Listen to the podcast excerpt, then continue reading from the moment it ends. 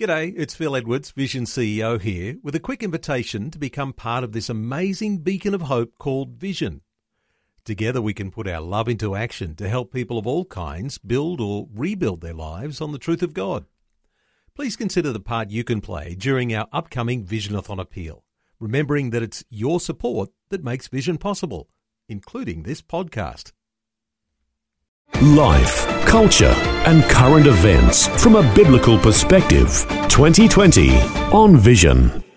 On a Tuesday, we do take the opportunity to check in on the latest breaking news headlines as they're coming out of Israel and the Middle East. Ron Ross has been scouring those headlines as he does for us, and he's back with us. Ron, welcome back to 2020. Thank you, Neil. Ron, let's start with the headline today. Uh, letters to God sent to the Western Wall have tripled during the coronavirus pandemic. Uh, what's this one about? Dear God, please make an end to the coronavirus pandemic, wrote one boy from Germany. And he added, Please make my parents buy me a new iPhone and a JBL speaker. okay. the coronavirus pandemic led to an almost complete halt of tourists visiting Jerusalem, but many sent their wishes, prayers, and calls in the form of letters, which have landed in Israel's post office throughout the year. Many prayed for bringing COVID 19 under control, while others asked for atonement and forgiveness. There were also many requests for new friendships, most likely as a result of the isolation during coronavirus led lockdown periods, the post office said. On Monday, the Israel Postal CEO, Danny Goldstein, together with the rabbi of the Western Wall, Shmuel Rabinovich, placed hundreds of notes between the stones of the last remaining wall of the Temple Mount. The letters sent by writers of different religions arrived from all over the world, including Kenya, Spain, India, Belgium, the United States, Japan, Canada, Ecuador, Denmark, Germany, France, Poland, Russia, and I'm sure Aussies were in there too. Uh, Ron, everyone loves a good collectible story, and this is a significant one. An illustrated medieval high holiday prayer book is likely to sell for over $4 million at auction. What's this one about? There a centuries old illuminated Jewish prayer book will likely sell for millions of dollars at an upcoming Sotheby auction. According to The Guardian, the Luzzatto High Holiday Mahzor is approximately 700 years old and was originally written and illustrated in southern Germany. The Mahzor is an ancient Jewish prayer book which focuses on the high holidays. Over the weekend, Rosh Hashanah has been celebrated. Sotheby's will auction the book next month, believes it will sell from between four to six million US dollars. The book is of an extremely rare variety, particularly because its illustrations are unusual in Jewish religious manuscripts of the time. Sharon Liberman Mintz, a senior consultant for books and manuscripts at Sotheby's, said of the Mahzor the fact that it was created by a Jewish scribe artist at a time when many medieval Hebrew manuscripts were illustrated by Christian artists is especially noteworthy. The book contains the entire cycle of prayers for Rosh Hashanah and Yom Kippur, she said, and has been heavily annotated by the various communities through which it circulated in Germany, Italy, and France over the course of the Middle Ages. It's very old, it's very valuable. Let's talk about another headline where the world's oldest Jewish trust has committed 50 billion US dollars to Israel. Uh, what's this one about? Yeah, the Sassoon Family Continuation Trust, established in 1485 during the Spanish Inquisition, has recently announced that it will commit $50 billion across three funds to fulfill a mandate to ensure the economic growth and market impact for Israel. $100 billion of financial assets are currently being relocated to the US from Switzerland, half of which will end up in Israel. There's a vacuum here and someone needs to fill it, David Sassoon told CTech.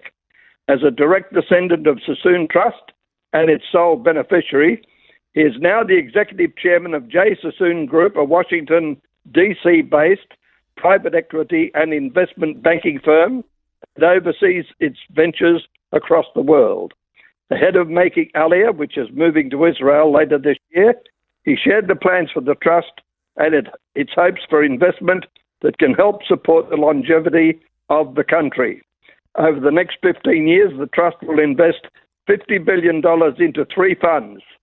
The first, the Israel Hellenic Fund, will focus on the relationship between Israel and Greece.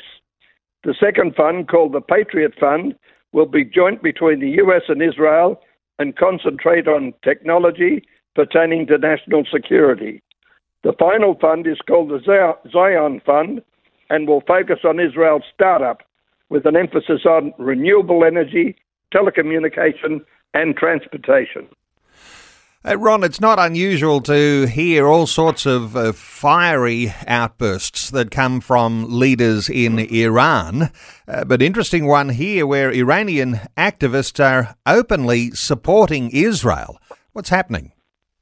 Yeah, after a visit to Israel's Yad Vashem Holocaust Museum in late July, Krosno Bertoli, a former Iranian Air Force pilot and activist against Iran's current regime, said he was devastated to learn of the magnitude of the Nazi genocide, also, but inspired by the spirit of the Jewish people to rebuild new lives in their ancestral homeland.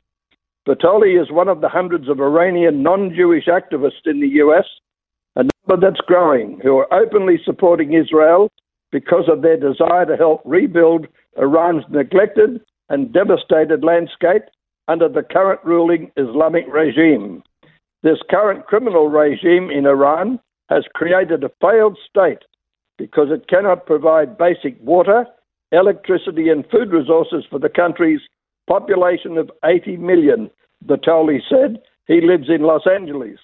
This regime will soon collapse, and we, the patriots of Iran, have a responsibility to reach out to Israel, our only true friend in the region, to their help to avoid a major human catastrophe for the people of Iran.